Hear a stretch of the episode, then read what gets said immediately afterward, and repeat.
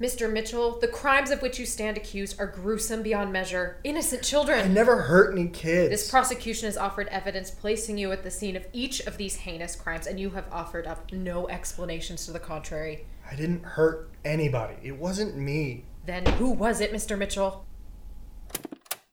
In 1999, 18 year old Greg Mitchell was convicted of the kidnapping and murder of 6 year old Tegan Calloway and for the attempted kidnapping of 6 year old Molly McCready. Throughout his entire testimony, Greg claimed innocence. For 20 years, folks of Crescent Point slept easy, knowing this child murderer was behind bars.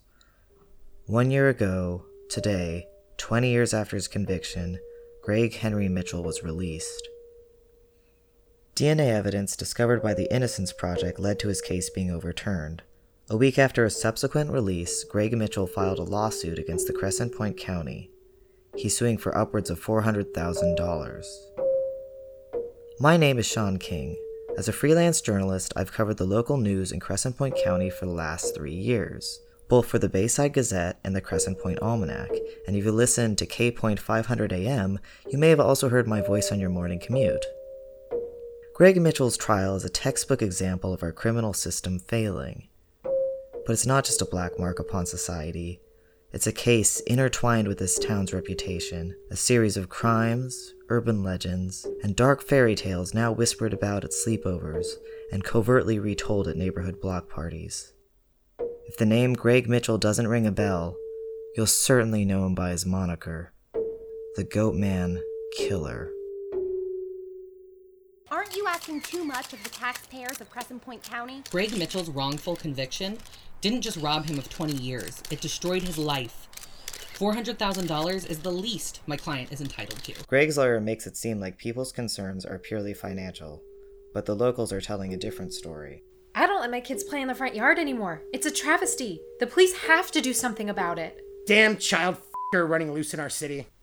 I heard he's the boogeyman. As a criminal, a murderer, a child molester, been released back into our quiet town, the one he once terrorized? Or is it possible that Greg Henry Mitchell really is innocent? And if he is innocent, truly, why would he make up such a story? This podcast is going to separate fact from fiction to find out whether or not our streets are safe, or if once again Crescent Point is the hunting grounds of a dangerous predator. This is Out of the Mist. Hey, you want a cup of coffee? I've always got a pot on. That's Michael Jensen. He's a Crescent Point detective. Retired five years ago. Let me see if I can find a mug. 58 years old, on the younger side for a retiree. His apartment is cluttered with yellowed newspapers, unopened mail, stale coffee, and mugs scattered on every available surface. I have terrible insomnia. I only get a few hours every night. Doctors say it's anxiety, but I, I think it was working nights all those years. It throws off your, uh, uh, what do you call them? Uh, natural cycles. Circadian rhythm? Yeah, yeah, that's it. Ever consider drinking less coffee? Got hooked back when I was working at Beat in 93. When I made Detective in 95, I tried to throw the pot against the wall, just bounced back. Uh, milk or sugar? No, uh, I prefer black. Yeah, it's easier that way. Did you drink a lot of coffee in 99? Uh, whiskey? No, thank you. If we're going to talk about what happened in 99, you got to understand what it's like to be a cop in a small town. At any moment, the people you live with, break bread with, go to church with, might become a suspect. You have to split yourself into two people the neighbor and the cop. After a while, it gets hard to keep the two separate. What about your family? Did you keep them separate from it all? The police work? Well, wife was already halfway out the door in 99. By the time Sam went missing, I was already more cop than husband. Sam? Samuel Hernandez. Six years of age at the time of his disappearance on uh, October 21st, 1999. Uh, he was the first to go missing. Samuel Hernandez. He's connected to the Goatman murders? Not officially. Here's his file. The department gave you this?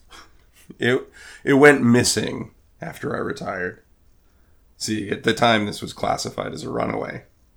Uh, I was the only one that thought something was wrong with the scene, but I couldn't put my finger on it until after the Calloway and McCready kidnappings. So what'd you end up putting your finger on? Tell me what you see. Kid's room? Made bed, Pokemon? What about this? Kinda ugly rug. And. Is that dirt? Soil? Exactly. What kind of kid takes the time to make their bed before running away, but still leave dirt everywhere? My mom would have killed me. Boys are messy. Some. My son never made his bed, no matter how many times his mom yelled at him. If Sam's room had been dirty and his bed unmade, I might not have made the connection. But his room was spotless, except for the dirt. So are Tegan's and Molly's rooms covered in dirt? Both of them. D- sure, but girls can be as dirty as boys. I never made my bed. Maybe this is just a coincidence. The department looking for something to tie all the cases together. The town was desperate, after all. In each case, there was a circle of soil around the child's neatly made bed. No other smudges, no trails from windows or doors, no discernible footprints. It's as if the kidnapper took the children, made their beds, and then deliberately left the dirt behind. You think they cleaned the crime scene of all possible evidence, but left dirt. So with Tegan Calloway, what tied her kidnapping to Mitchell? Just some dirt? Greg Mitchell. He was a landscaper employed by both the Calloways and McCready's. Of course, we didn't put that together until after the fact. What happened that night with Molly McCready? You're a reporter. You tell me. Seems we got it wrong. Perhaps you did. Here's all I know. I got the call about a 207 that's a kidnapping in progress at the McCready residence. When we arrived on the scene, I we found Greg Mitchell in the backyard holding on to Molly McCready. She was screaming. When I turned the flashlight on them, I saw they had blood all over them. It was horrifying seeing a kid like that, but thank God the training kicked in. I pulled Molly away and got Mitchell on the ground. As I was cuffing him, he pissed himself. Really? Yeah, the whole time he was babbling, saying that uh, something tried to take the girl. Something. Boy reeked of cheap booze.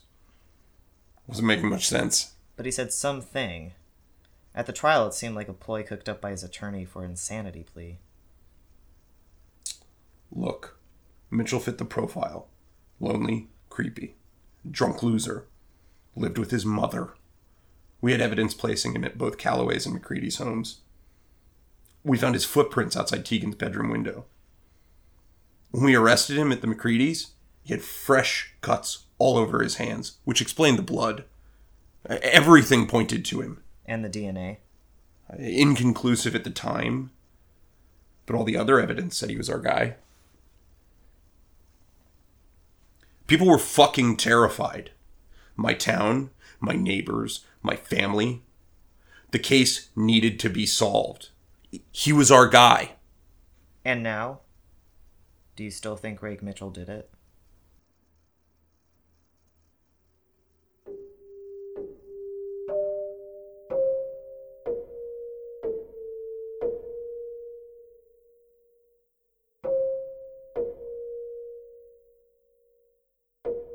Crescent Point, typical Pacific Northwest town, with the ocean breeze and tall redwood trees, cold nights where the salty air rolls off the sea and melts into humid forest hiking trails that pull you not just into nature, but into a time of yore.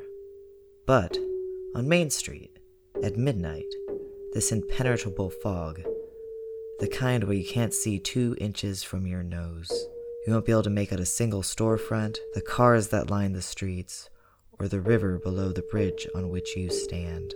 An endless, white canvas.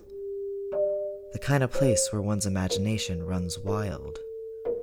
My town is made up of three areas Main Street, filled with hipster restaurants, real estate offices, one good ice cream parlor, and the rundown movie theater that only shows black and white films and the occasional skin flick. On the east side, nestled among the trees, chic, Three story townhouses, craftsmen, faux rustic cabins, a few million each on the low end, dot commers who want a seaside getaway. On the west side, beach flats. What was once a series of beachfront bungalows now decayed into a cluster of sandy, crab ridden beach shacks. Heroin needles and cigarette butts pepper the boardwalk. This is where Greg Mitchell now lives.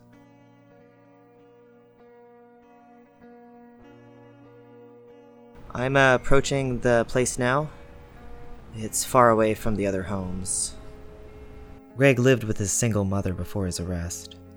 The place more a shack than a home, eaten away by time and the unforgiving sea air. Mrs. Mitchell died five years into Greg's incarceration. All she left him was this place. Okay, here it is.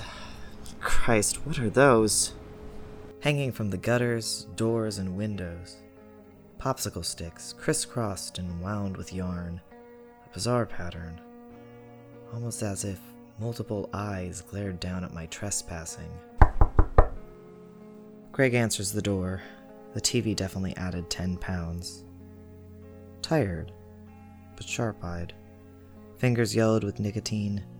Philip Marlowe on his day off. Mr. Mitchell, I'm Sean King.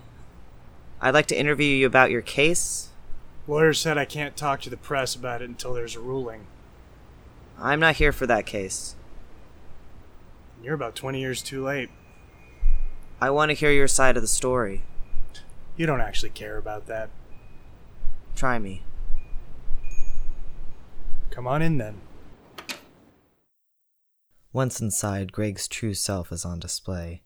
Stacks of newspapers, old magazines, soda cans brimming with cigarette butts, his walls and windows covered with maps of the Pacific Northwest, missing children's posters, haphazard sketches of shadowy monsters, all connected with twine. An old TV plays the news. Greg puts it on mute. One wall pulls my eye a drawing of a creature, floor to ceiling, horns, hooves, a human face, but in the worst way. The creature wields an axe. Articles surround the sinister art with names like Satyr of Southern California, Beast of Blackberry Road, Pan of the Pacific Northwest, or simply the Beast. Greg drops into the recliner across from me. What paper are you with? I work for Bayside Gazette and Crescent Point Almanac. But this isn't for them. It's for a podcast. Hmm. Smoke? No, thanks. That's cool lighter. Uh, what's the symbol mean? AA insignia. Sponsor gave me this lighter instead of a chip. Oh, congrats. When'd you stop drinking? After that night in 99. What happened that night? You know what happened. I want to hear it from you. Greg seemed nervous, fearful of what he was going to say. A look of concern flashed across his face. He looked away and lit up a new cigarette. He went through two more before he finally started to speak. I was supposed to trim the McCready's hedges that afternoon, but I got lost down a bottle. When I finally sobered up enough to remember I had a job, it was already dark. Drove by the house and saw the family car was gone. Decided to sneak onto the property and do the job before they came home. Didn't even know Molly was there until I heard her crying. Someone had her in their arms, walking through the backyard. I called out, thinking maybe it was Mr. McCready, and it turned around. What did you see?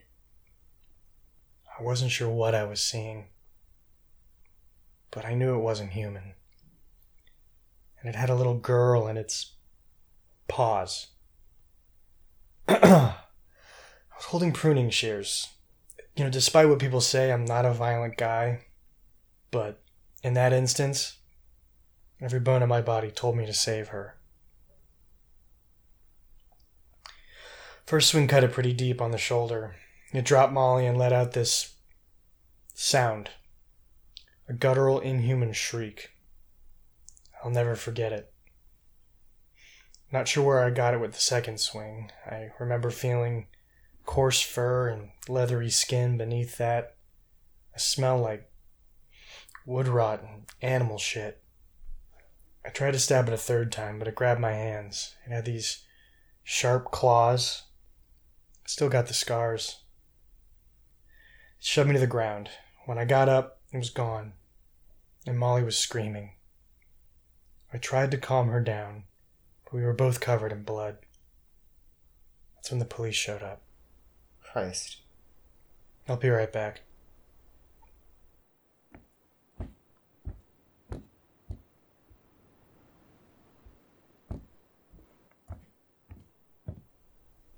Here, drink this. You look a little pale. Thanks. That's a hell of a story. No wonder no one believed you were innocent. I'm not innocent. Not completely, anyway. How so? Did a lot of research in prison. There are things I learned. Like this, for instance. Do you know what this is? No. It's called a God's Eye. According to legend, they keep evil spirits at bay. So what? They're like a dream catcher or something? You think they offer some kind of protection? I was mowing the lawn outside of Tegan Calloway's window when I saw one of these hanging from the drain pipe. I didn't know what they were back then, and I thought it was just a piece of trash. I took it down, threw it away with the grass trimmings. The next day, she went missing. Are you saying that this thing took Tegan because you took down a god's eye? I don't know why, but it keeps it away. By taking it down, I made Tegan vulnerable. This is something you uncovered in your Goatman research? Look, I know how it sounds, but police reports don't lie. Kids disappear up and down the West Coast, always in groups of three, dirt in the bedroom, and at the center of every disappearance are sightings of that. Greg points to the drawing. This sounds insane. It is. And it's not over in Crescent Point. What do you mean? It's always cycles of three. And last time it didn't get what it wanted. What was that? You. Me. I know you're Molly McCready.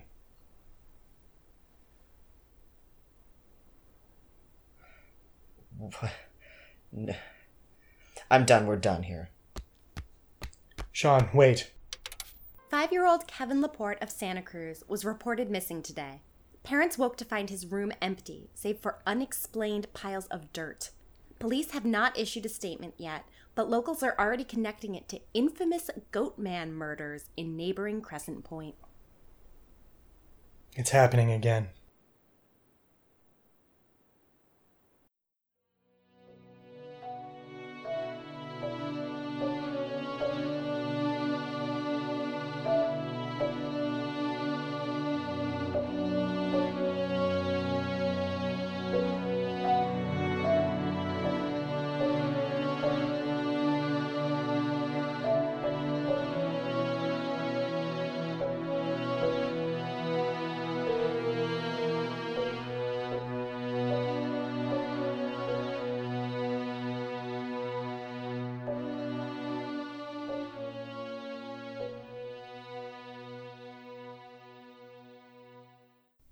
tavşan. Açlı não Mam elma iba.